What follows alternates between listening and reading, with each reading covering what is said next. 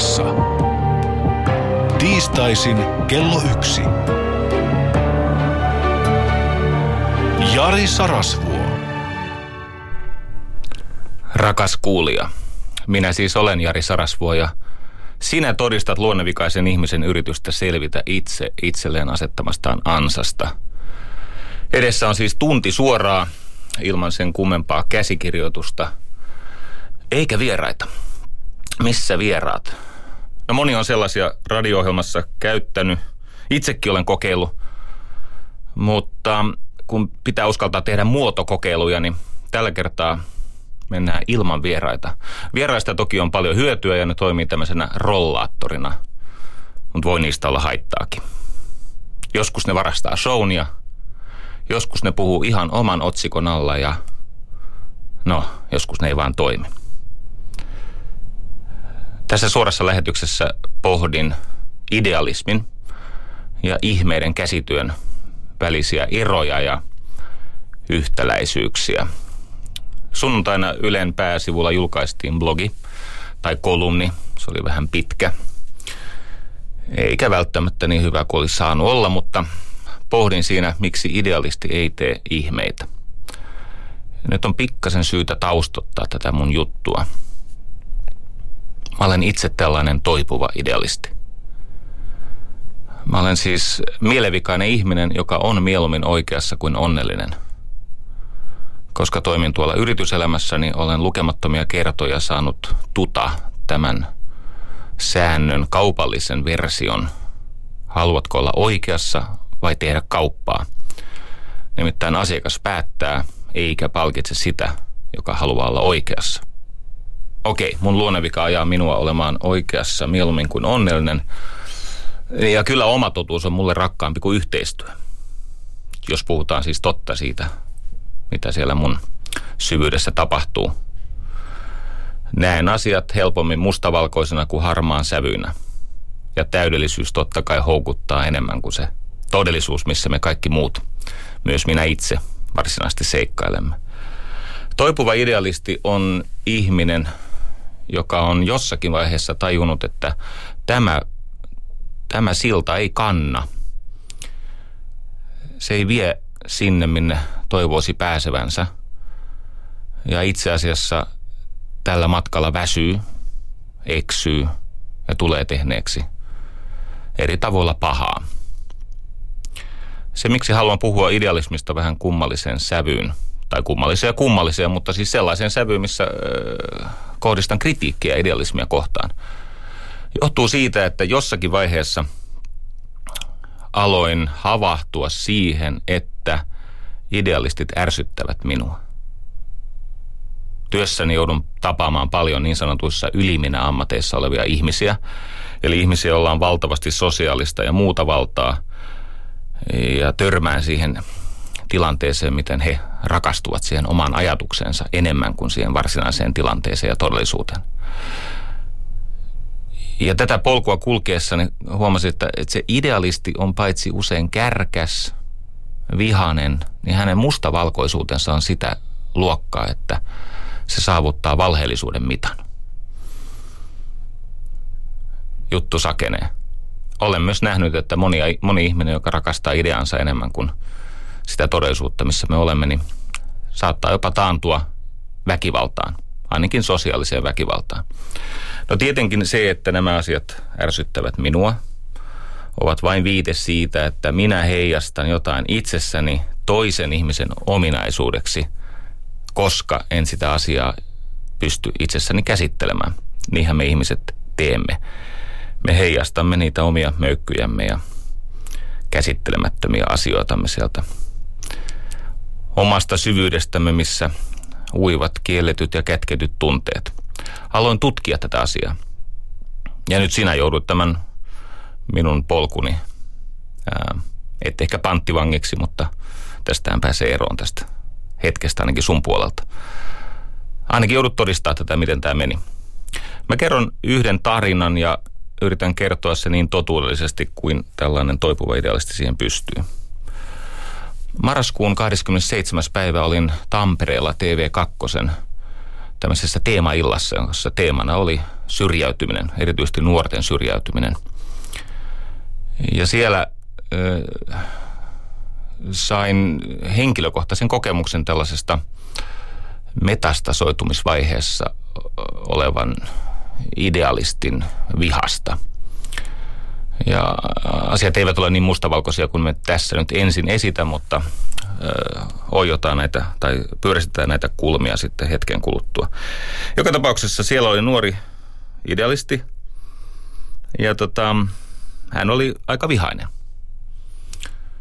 Mutta hän edustaa hyviä asioita ja moni hänen vaatimuksensa on sellainen, mihin minä sydämestäni pystyn yhtymään. Muutamia esimerkkejä. Olen sitä mieltä hänen kanssaan, että syrjäytymisen suurin selittävä syytekijä on köyhyys. On vaikea olla tästä eri mieltä, mutta minä en väitä esimerkiksi, että syrjäytyneet ovat syrjäytyneitä laiskuudestaan tai jostain muusta henkilökohtaisesta viasta johtuen, vaan uskon, että se köyhyys on vahvin selittävä tekijä. Mä uskon myös, että meidän yhteiskunnassa ja erityisesti sosiaalitoimessa on tämmöinen valuvika, jonka korjaaminen on välttämätöntä, jos halutaan auttaa näitä ahdinkoon joutuneita. Uskon tietenkin tulonsiirtoihin ja pidän välttämättömänä, että niitä tulonsiirtoja lisätään. En ole aina ylpeä siitä, miten me työnantajat näemme ahtaalla olevat ihmiset. Enkä pidä oikeistolaista idealismia yhtään sen terveempänä maailmankuvana kuin esimerkiksi vasemmistolaista idealismia. Laskin siitä, kun lähetystä myöhemmin seurasin, että olemme 7 asiasta täysin samaa mieltä. Okei, myönnän, että ehkä halusin hieman myöskin häntä provosoida, mutta en siinä mitassa kuin mitä siitä seurasi. Joka tapauksessa lähetyksen jälkeen hän kirjoittaa 12 833 merkin kolumnin. Vähän pitkä blogi, pidempi kuin mun. Jossa itse asiassa tämä kaveri, tämä Sarasvuo, joka on kaikista tärkeistä asioista hänen kanssaan samaa mieltä. Ei siis aivan kaikista asioista, mutta monista tärkeistä päämääristä ja syytekijöistä ja selityksistä aika samaa mieltä. Tämä Sarasvuo on tämmöinen arkkisaatana. Hän ansaitsee siis sosiaalista häpäisyä. Hän ansaitsee tämmöistä niin kuin ihmisyyden mitätöimistä ja niin poispäin. Hänen suuhunsa saa laittaa sanoja, mitä hän ei sanonut, ja hänen tunteitaan tai ajatuksiaan saa tulkita tavoin, jotka ei vastaa todellisuutta. Hän siis päätti, mitä mieltä minä olen, ja keksi päästään, mitä minä sanoin. Ja sitten tässä pitkässä blogissa oli tietenkin paljon ihan tämmöisiä asiallisia päättömyyksiä. Siis virheellistä, puutteellisen yleissivistyksen ja yhteiskuntaymmärryksen aiheuttamaa. Kenties tahallista väärinkäsitystä, miten vaan. No mä havahduin tähän, koska mä tietenkin ensinnäkin näin itseni ja sitten näin monet muut ihmiset, joita tänä päivänä ystäväkseni kutsun. Ja aloin pohtia. Itse asiassa joku lähettikin mulle semmoisen viestin, että miksi jäädyin niin täydellisesti tämän lähetyksen lopussa, kun hän esitti minulle kritiikkiä siitä, että hänen ideologiansa on vaan yksi ideologia, ihan vastaavasti minulla on ideologia, idealismi. No itse asiassa en jäätynyt, jäin pohtimaan, että hänellä on pointti. Molemmat seuraa jotain ismiä ja se kysymys on siitä, että löytyykö näiden ismien välistä sellaista maastoa, missä voi tehdä yhteistyötä. Sitä paitsi nyt kun ollaan tässä, niin tietenkin olen anteeksi pyynnön velkaa. Ei minun olisi tarvinnut ärsyttää niin paljon siellä studiossa. Semmoisilla tavoilla, jotka ei ehkä repliikeiksi asti nousseet, mutta kuitenkin varmasti tuottivat sen tuloksen, mikä koko kansalle sitten suorassa lähetyksessä näytettiin. Sellaista sattuu. Anteeksi ei. Kirjoitin idealismista kolumnin ja pyysin siitä palautetta ja sitä kuule tulikin. Ja nyt täytyy kiittää. Siis noin yleisesti ottaen noilla foorumeilla on aika niin kuin paljon semmoista lietettä ja hieman alhaisia tunteita ja joskus siellä törmää väitteisiin, joilla ei ole mitään perustetta ja niin poispäin. Mutta nyt ilokseni saan sanoa, että siellä oli ihan siis seassa, sen lietteen seassa, siellä oli niin kuin älykästä pohdintaa. Jopa niin, että kirjoittaja itse oli kriittinen sen oman juttunsa suhteen. Ja tästä haluan siis lausua syvimmän arvostukseni ja toivon, että jokin tällainen jatkuisi. Totta kai se, että puhuu idealismista, niin siinähän on lähtökohtaisesti ongelma, että se pitäisi määritellä. Ja se on vaikea sana, koska se sana tarkoittaa niin monelle ihmiselle eri asiaa, varsinkin jos ihminen ei ole vaivautunut ottaa selville, mitä se sana tarkoittaa. Siellä luki tämmöisiä juttuja, että idealisti on se, joka ajattelee ihanteellisesti ja jalosti. No se ei välttämättä ole kyllä idealismin määritelmä. Idealisti ponnistaa ajatuksesta. Hänelle idea on totta ja todellisuus on häiriö. Eikö se Platonin esimerkki luolassa nuotion edessä tanssivista ihmisistä, joiden varjot heijastuivat siihen todellisuuden seinään, kerro juuri tästä. Idealisti on herkästi se ihminen, joka rakastuu siihen omaan totuuteensa parantumattomasti, jonka jälkeen tulevaisuus, tai siis todellisuus, alkaa vaikuttaa rikokselta. Ja mä olen monta kertaa miettinyt, että miksi sillä idealistilla on sitten taipumus olla vihainen. Johtuisiko se siitä, että monta kertaa sen idealistin kokemus maailmasta ei yksinkertaisesti vastaa sitä ajatuksen vaatimusta, ja tästä sitten ihminen julmistuu ja vihassa kaikki, mitä näkee, alkaa vääristyä.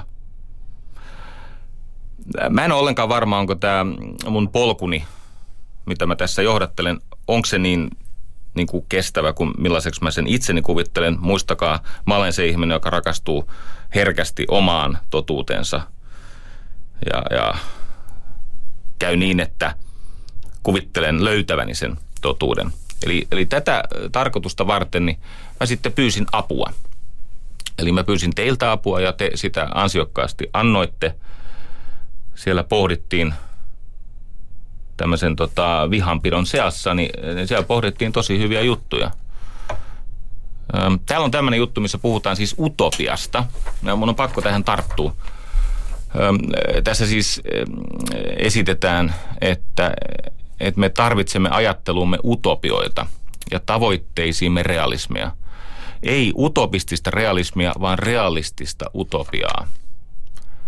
Pakko viitata semmoiseen juttuun, minkä kuulin tässä kymmenkunta vuotta sitten. Tämmöinen sosiologi kuin Fred Polak tutki kulttuureita, jotka maailmanhistorian aikana ovat nousseet valtaisaan kukoistukseen ja sitten luhistuneet. Eli tämmöisiä kulttuureita, joista on tullut uskomaton voimakeskittymä, siis maailmaa määrittelevä kulttuuri, ja sitten se on kadonnut. Hän tutki sitä, että mikä aiheuttaa sen, että kulttuuri alkaa kukoistaa ja mikä laukaisee sen luhistumisen. Ja Fred Polak, nyt haluan viitata tähän Annan lähettämään viestiin. Fred Polak sanoi, että yhteistä kukoistaville kulttuureille on utooppinen keskustelu. On siis unelmia, jotka ei tällä hetkellä edusta täysimääräisesti realismia. Ja yhteistä vastaavasti luhistuville kulttuureille on dystopia. Dystopia on siis utopian vastakohta. Tarkoittaa epätoivoista, synkkää, elinvoimansa ja tulevaisuuden uskonsa kadottanutta kulttuuria. Nyt ystävät, miettikää tätä aikaa. Onko meidän tapa keskustella keskenämme utooppista vai onko se dystooppista? Onko se täynnä unelmia ja vimmaisia pyrkimyksiä muuttaa maailma paremmaksi vai onko se yritys säilyttää maailma, kun se jo on luhistumassa? Katsokaa Euroopan poliitikkojen pyrkimyksiä. Pyrimmekö me säilyttämään vai rakentamaan? Jos käytte jollakin verkkofoorumeilla, niin kuuletteko ihmisten äänessä tai sanoissa ja niiden rivien välissä? Kuuletteko epätoivoa vai julkeaa toivoa? Siis sellaista rohkeata, inspiroitunutta toivoa. Fred Polakin mukaan tulevaisuuden uskonsa ja elinvoimansa kadottanut dystooppinen kulttuuri, se tuhoutuu. Meidän täytyy löytää, ystävät, tiemme takaisin utopiaan, takaisin ihmeen äärelle. Se on yksi niistä syistä, minkä takia halusin tehdä tämmöisen radio-ohjelman. Haluan tutkia tässä ja 20 seuraavan viikon aikana sitä, mistä se ihme oikeastaan syntyy. Se, minkä takia minua tämä idealismi niin paljon pelottaa, on tietenkin se, että minä harrastan historiaan tutustumista. En tietenkään ole historioitsija, mutta usein pyrin keskusteluihin sellaisten ihmisten kanssa, jotka ihan oikeasti tutkivat historiaa. Ja historiassa on aika paljon tämmöisiä vaiheita, ankeita, lohduttomia vaiheita, jossa jokin idea on vienyt järjen ihmisiltä ja ottanut kaiken vallan, ja jäljelle on jäänyt tällainen väkivalta. Ajatelkaa vaikka inkvisiitiota. Inkvisiitiolla totta kai oli alun perin poliittinen päämäärä, mutta sehän riistäytyi täysin käsistä. Lopulta siis kristityt murhasivat naisia sen takia, että he olivat pätevämpiä kätilöitä kuin lääkärit.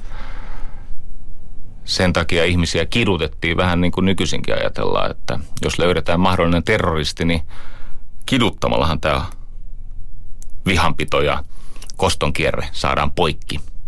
Tuskin saadaan. Inkvisition lisäksi muita tämmöisiä idean varassa toteutettuja niin kuin hirmuisia ajanjaksoja tai kampanjoita, niitä on ollut paljon. Tätä lähetystä varten opiskelin fasismia ja 1900-luvun fasismia erityisesti. Mitä muuten on fasismi? Se on mielenkiintoinen asia. Se on samanlainen sana kuin idealismi. Se on irronnut alkuperäisestä merkityksestään. Juuri kukaan ei tunnu tietävän, mitä se fasismi on. No jaa, jotkut ovat yrittäneet. Minua viehätti tämmöinen määritelmä. Fasismi on uskonto, jonka Jumala on valta. Ajatus on siis se, että fasismi on vallan uskonto. Ja niin kuin kaikki uskonnot, niin fasismikin tarvitsi symboleita. Ja symboleista tärkein on tietenkin johtaja, johon kohdistuu tämä fasistinen uskonnon kiihotus.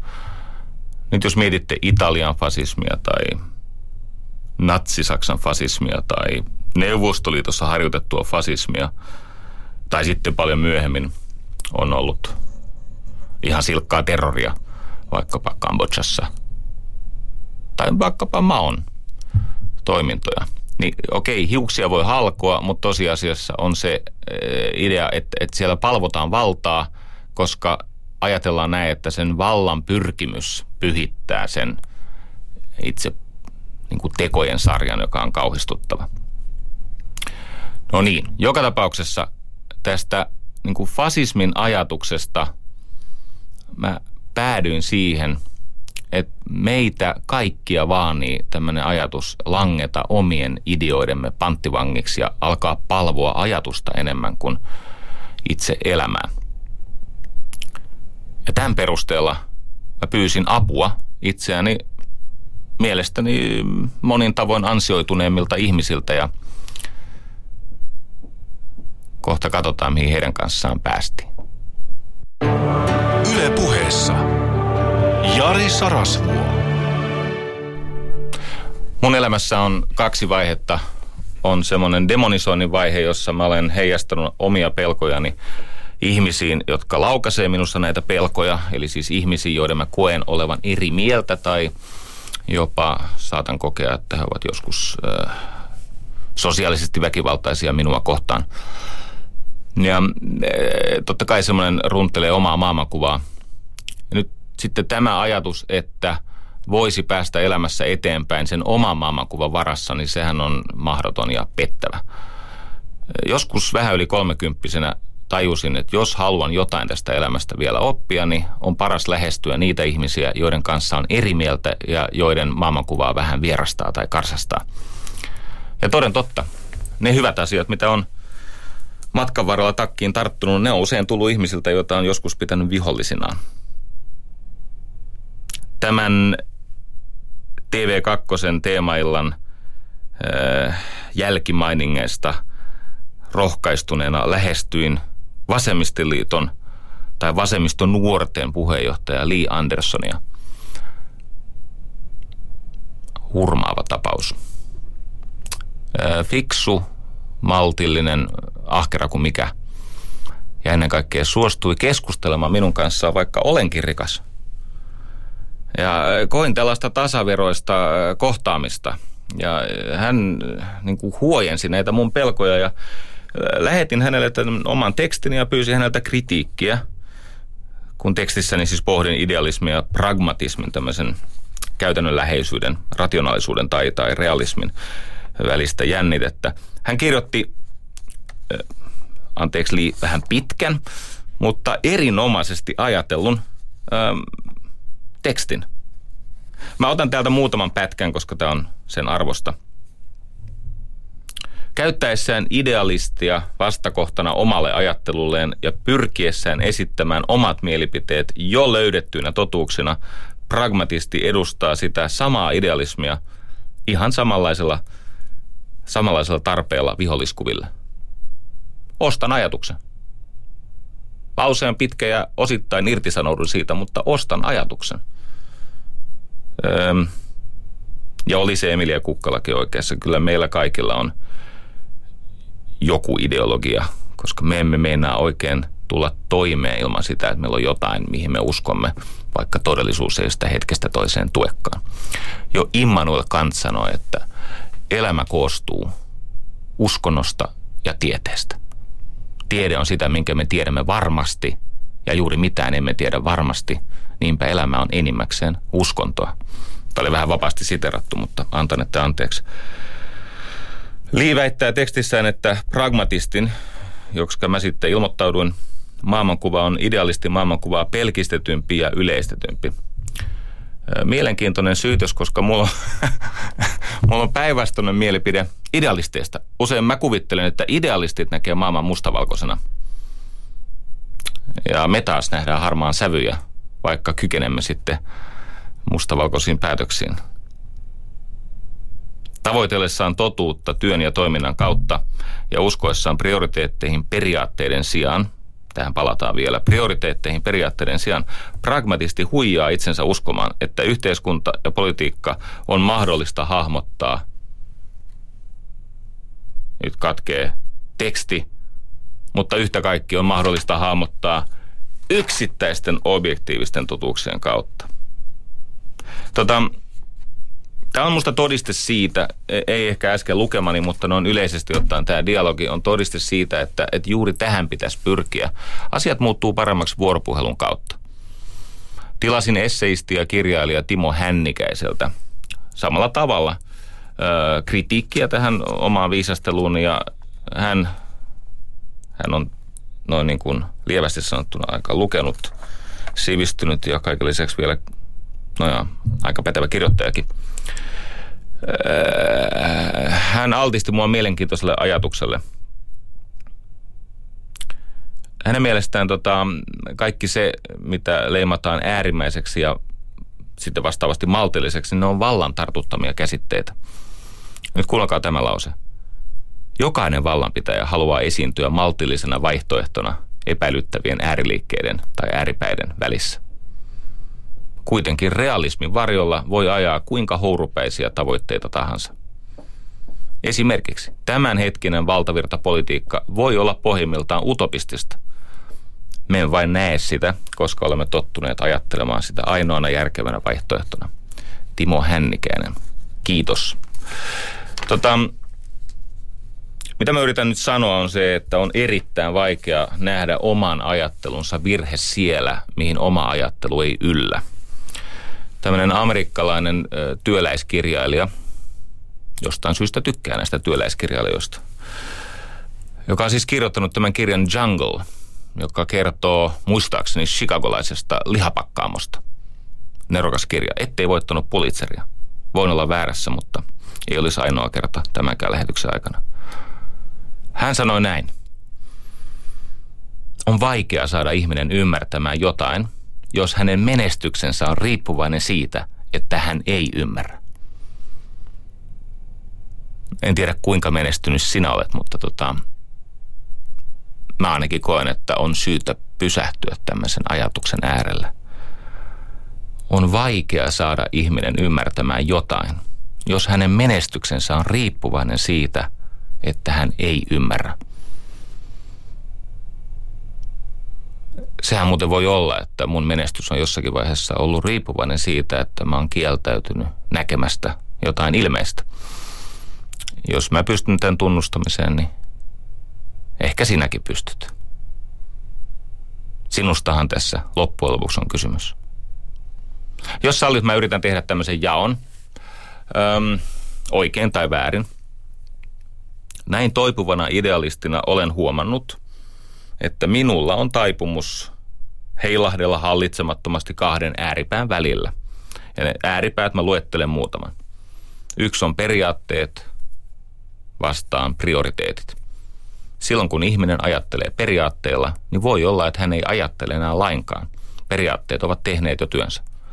Prioriteetti on sitä, että jatkuvasti joutuu pohtimaan asioiden tärkeysjärjestystä ja tekemään arvojensa eteen uhrauksia. Se, että elää prioriteettien ohjauksessa, tarkoittaa sitä, että arvoistaan joutuu maksamaan. Periaatteet ajattelun lähtökohtana monta kertaa jäykistävät ajattelua. Prioriteetit synnyttävät joskus sietämättömän jännitteen kahden hyvän, arvokkaan päämäärän tai arvon välillä. Tai toinen jako, täydellisyys vastaan todennäköisyys. Täydellisyys on valmista eikä siksi enää kiinnostavaa. Todennäköisyys taas on jotain sellaista, missä on riski. Siinä on läsnä menettämisen pelko, epäonnistumisen mahdollisuus ja sen takia siinä on myöskin pieni lupaus palkkiosta. Tai esimerkiksi ideat vastaan ilmiöt. Ideat ovat siellä ajattelussa ja ilmiöt on tässä todellisuudessa. Käsitteet vastaan käsityö. Mulle itselleni on ollut apua siitä, että mä olen koittanut päästä pois sieltä periaatteiden, täydellisyyden, ideoiden, käsitteiden, viholliskuvien maailmasta kohti sellaista yritystä ymmärtää itseä ja omaa tilannetta toisen ihmisen tulkinnasta käsin. Ja täytyy sanoa, että esimerkiksi Li Andersson minun mielestäni toimii samalla tavalla. Se, mitä mä olen hänen kanssaan keskustellut sekä kirjallisesti että puhelimitse, niin tämmöinen vaikutelma mulle syntyy. Mennään hetkeksi työelämään. Liikkeenjohdossa on niin ikään valuvika. Liikkeenjohdon keskeisimpiä ongelmia, siis johtajan työn keskeisimpiä ongelmia on se, että se usein ponnistaa tällaisesta täydellisyyden harhasta. Eli siis on fantasia siitä, että olisi olemassa täydellinen malli. Mä olen työssäni ollut aika paljon tekemisissä erilaisten kehityshankkeiden kanssa. Hyvin usein ne kehityshankkeet lähtee rakenteesta, vallasta, täydellisyydestä, jostakin jo valmiista. Ja monta kertaa, kun mulle esitetään siinä kehityshankkeessa tämmöinen malli tai kuvaus siitä, millaiseksi tämän työyhteisön, harvoin ne puhuu edes työyhteisöstä, ne puhuu organisaatiosta. Millaiseksi tämän organisaation täytyy muuttua tai liiketoiminnan täytyy muuttua. Ja mä monta kertaa kysyn, että miten te olette niin kuin testanneet tämän ihmisluonnon osuuden näissä teidän mallin syötteissä? Miten ihmisluonto on tässä mukana? Ne on niin valmiita ja täydellisiä ja fantastisia. Niissä on siis fantasiaa, mielikuvitusta, joka ei ole aina todellisuuteen kiinnittynyt lainkaan. Että ei se ihmisluonto mahdu siihen yhtälöön. Yksi asiakas teki tämmöisen ihan uskomattoman 3 vuoden hankkeen, johon käytti 2,5 miljoonaa euroa ja se oli tohtori ja vilisti joka nurkassa. Ja ne teki tämmöisen täydellisen mallin siitä, miten asiakkaita hallitaan. Ja ne pyysi, että voisinko mä tulla arvioimaan tätä mallia, koska he halusivat vielä käyttää rahaa, kun se ei riittänyt se 2,5 miljoonaa ja 3 vuotta ja läjää tohtoreita, että voisinko mä arvioida tätä heidän tekemänsä mallia. Mä sanoin, että ystävät, että tämä on todella hieno malli. Tämän on ilmiselvästi tehneet siis normaali-ihmistä älykkäämmät ja ahkeraammat ihmiset. Mutta valitettavasti tämän mallin toteutumiseen ei ole mitään mahdollisuuksia. He kysyivät, miksi? Mä sanon, että koska te olette tällä mallilla julistaneet sodan 2 voimaa vastaan. Toinen on biologia ja toinen on matematiikka. Te olette julistaneet sodan ihmisluontoa ja todennäköisyyksiä vastaan. Mä oon pahoillani, että ei voi toteutua. Te olette unohtanut ihmisen tästä välistä.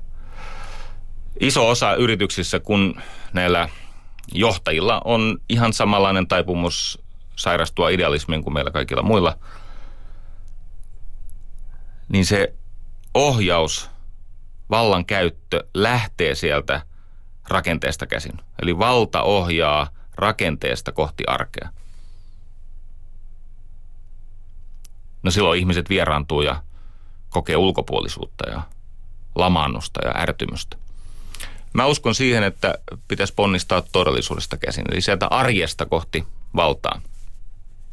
Se tietenkin edellyttää irtisanoutumista sieltä täydellisyyden fantasiasta. Miten tässä maailmassa ylipäänsä opitaan jotain? No kuuntelemalla kaikuja sieltä, missä se palaute sysää tämän kuulijan epämukavuusalueella. Kuitenkin minussa elää kaipuu tehdä jotain arvokasta elämässäni. Ihmisessä on ihmeen kaipuu. Sitä haluaisi kuitenkin palvella jotain ihanteellista ja arvokasta ja lievittää kärsimystä ja tasata lähtökohtia ja auttaa ihmisiä toteuttamaan itseään mahdollisimman rikkaalla tavalla. Tämä tuo meidät ihmeeseen. Mua kiinnostaa ihme. Siis niin täysin mä en siitä idealismista voi toipua, etteikö tämä ihme olisi niin kuin mielessä vähän koko aika. Nyt ihmeellä mä en tarkoita mitään yliluonnollista, yliaistillista, enkä mitään sellaista, joka vaatii siis niin kuin uskontoa tai jotain muuta ihmistä suurempaa selitystä. Ihme on minulle yllättävä myönteinen käänne. Se on sitä, kun ihminen voittaa kohtalonsa, terveytensä, perheensä ja tulevaisuutensa ryypännyt alkoholisti lopulta onnistuu luopumaan siitä salaisesta suhteestaan viinaan, panee korkin kiinni ja ottaa sen viimeisen ryypyn. Ihme on se prosessi, joka käynnistyy, kun alkoholisti lopettaa ryyppäämisen. Rakkaat ystäväni AA:ssa sanovat, että ensin lopetetaan ryyppääminen, sen jälkeen aletaan hitaasti raitistua.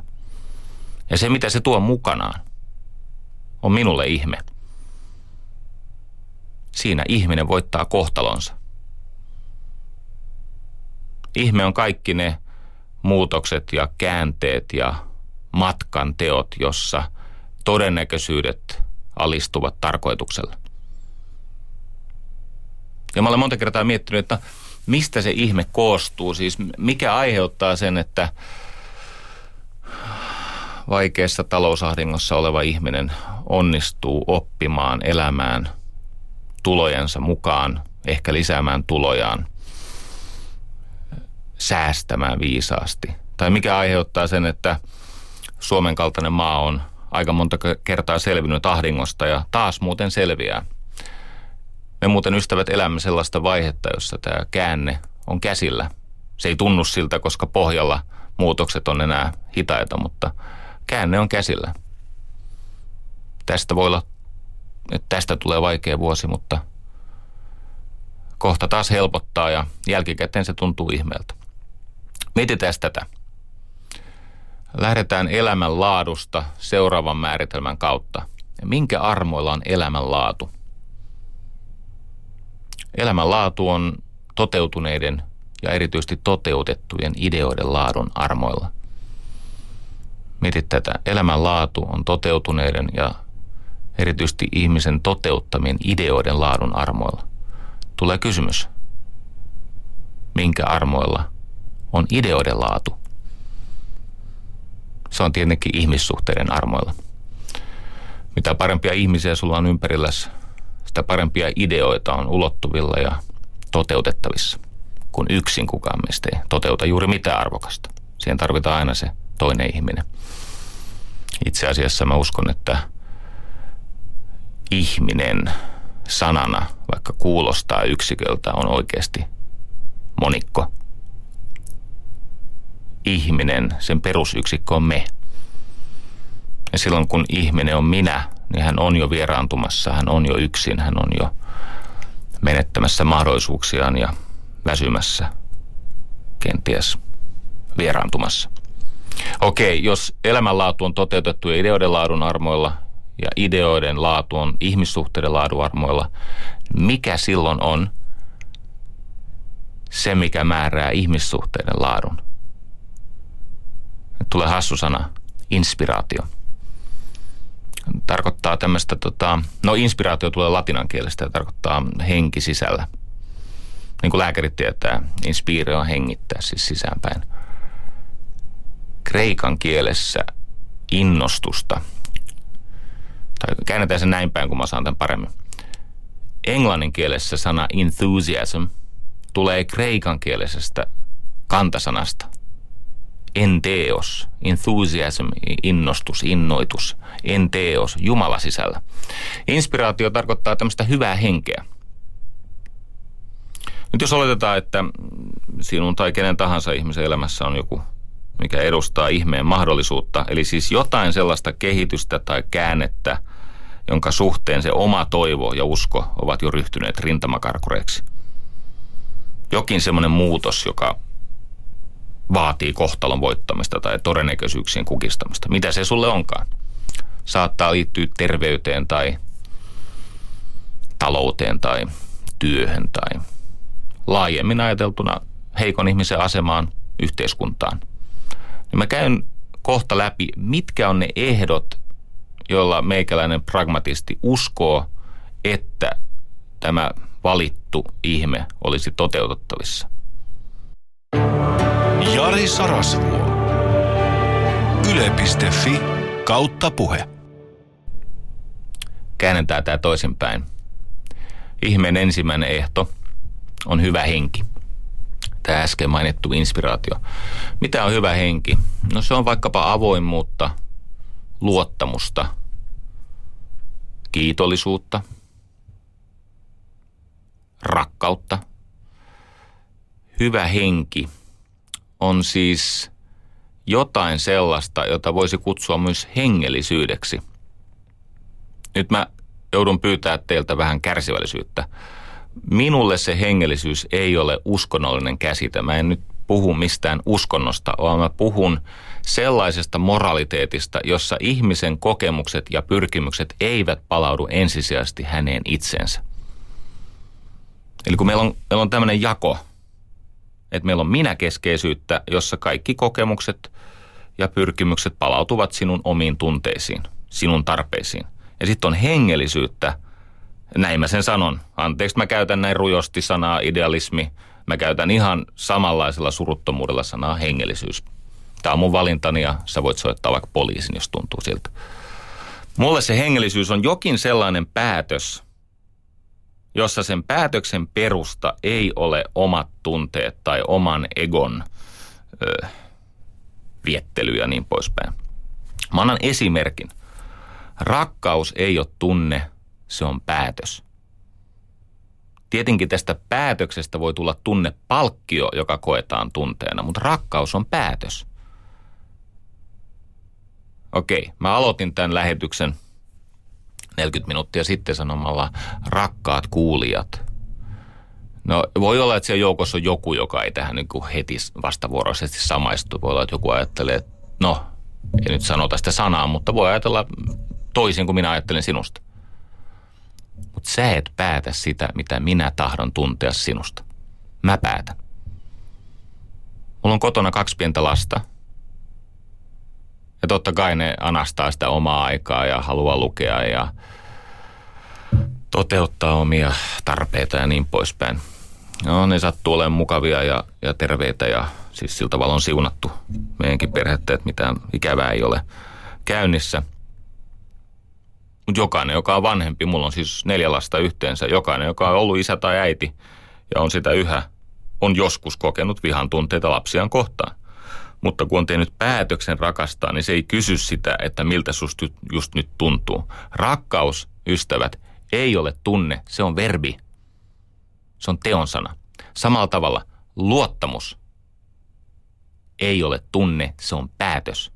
Avoimuus, uteliaisuus, kärsivällisyys, kiitollisuus, ne on päätöksiä.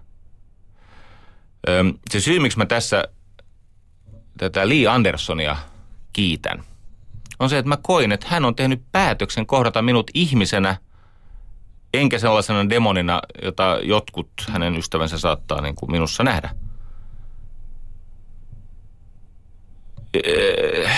Se on tämän koko homman tarkoitus. Kun se ihme koostuu taas 3 asiasta, eli hyvästä hengestä, hyvistä ihmisistä ja hyvistä ideoista. Totta kai tarvitaan ideoita.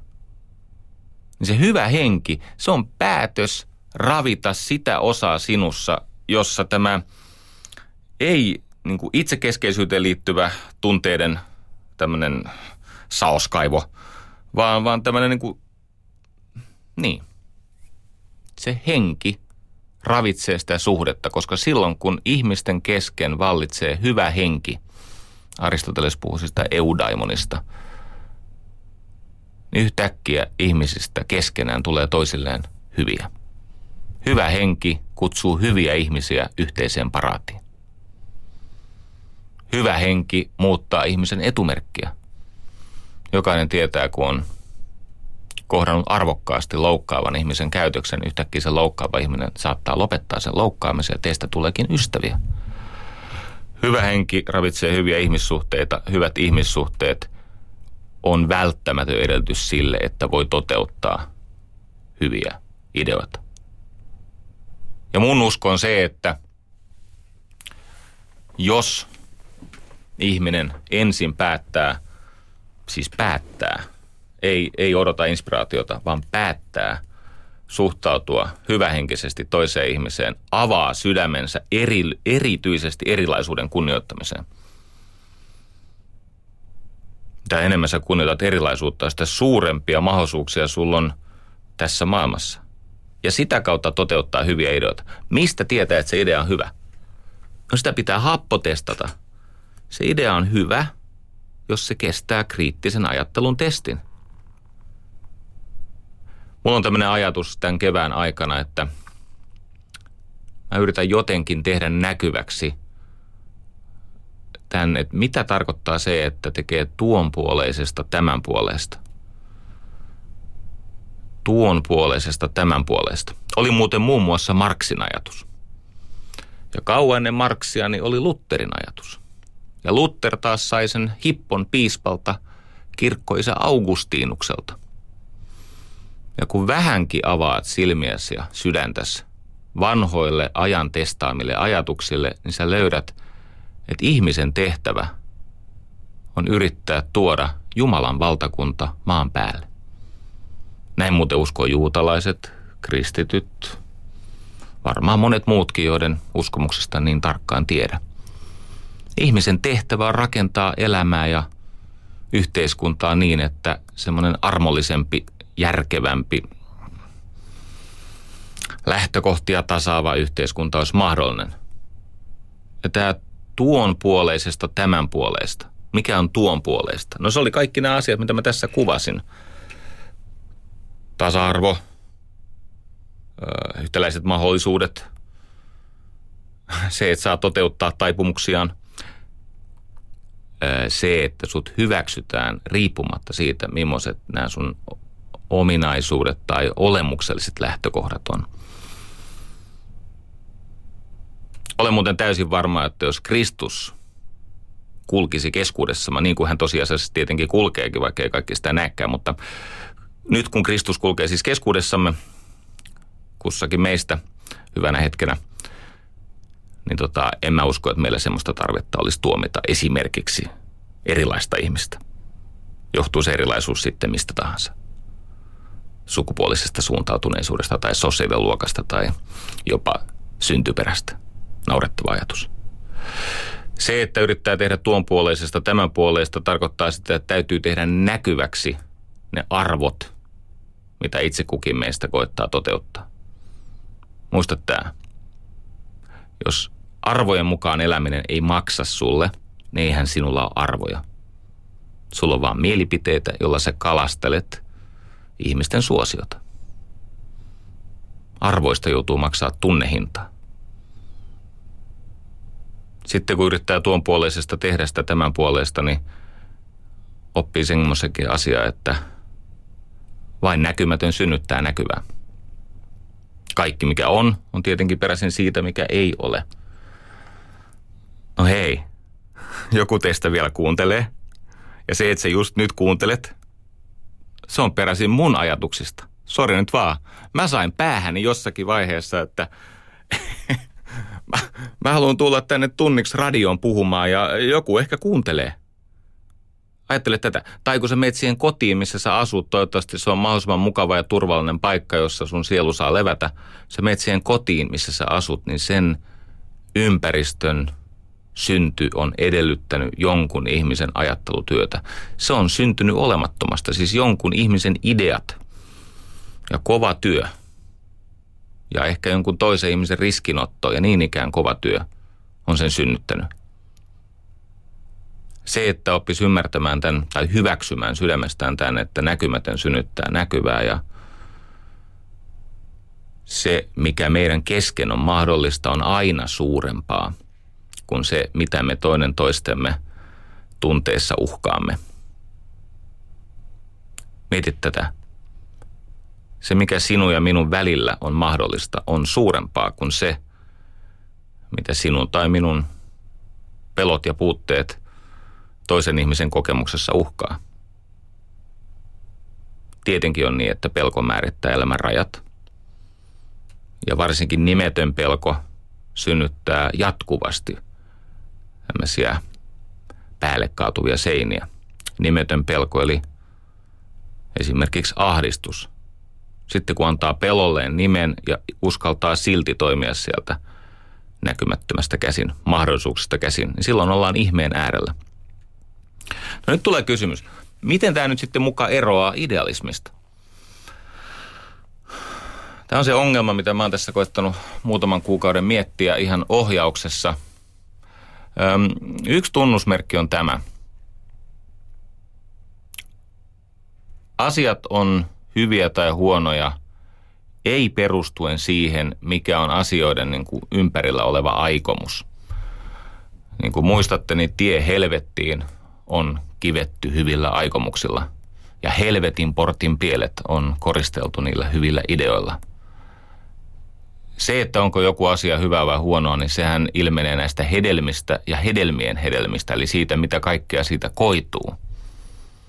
Ja tämä mun ongelma, voi olla, että tässä matkan varrella vähän lievittyy, mutta mun ongelma idealismin kanssa on se, että omia tunteita tutkiessani ja sitten näitä kohtalon tovereita tavatessani, niin mä oon huomannut, että se idealisti on usein vihainen.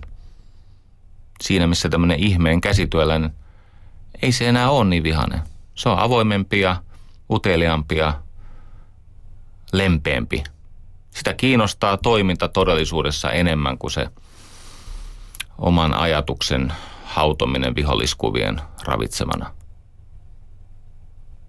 Se, miksi mä puhun mieluummin tästä ihmeestä kuin idealismista, on myöskin se, että ihmeessä on aina kysymys siitä, että kun elämässä on pyrkimys jatkaa matkaa. Eikö niin? Yksi elämän tarkoituksesta on jatkaa matkaa. Ja matkaa voi jatkaa vain sieltä, missä ollaan nyt. Kukaan ei jatka matkaa sieltä, missä ei ole vielä, eikä kukaan jatka matkaa sieltä, missä ei ole enää. Mutta molempia yritetään sinnikkäästi. On se sitten pyrkimys laihduttaa tai panna työyhteisöä kuntoon, niin tämä ajatus siitä, että me yritämme jatkaa tätä yhteistyötä sieltä, missä me emme ole vielä, tai sieltä, missä me emme ole enää, niin se yritys on tuhoon tuomittu. Ja vielä pahempi. Matkaa ei voi jatkaa sieltä, missä ei olla koskaan. Me emme voi jatkaa matkaa mahdottomuudesta, vaikka joskus mahdoton unelma antaa meille suuntaa, mutta me emme jatka matkaa sieltä. Eli me joudumme jatkamaan matkaa tästä todellisuudesta. Ja tämä on mun ajatus siitä, että suostuu siihen todellisuuteen, jonka määrittelemä nyt joka tapauksessa on. Kyse ei ole usein siitä, mihin sä pystyt tai et pysty. Kyse on siitä, mihin sä suostut nyt.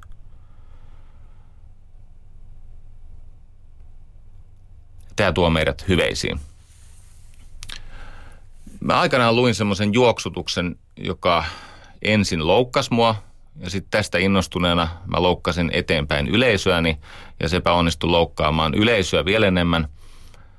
Ja sitten mä unohdin sen tai hylkäsin sen, koska musta se oli mahdoton ja liian jyrkkä. Tämä on peräisin Aristoteleelta, joka oli muuten jyrkkä poika.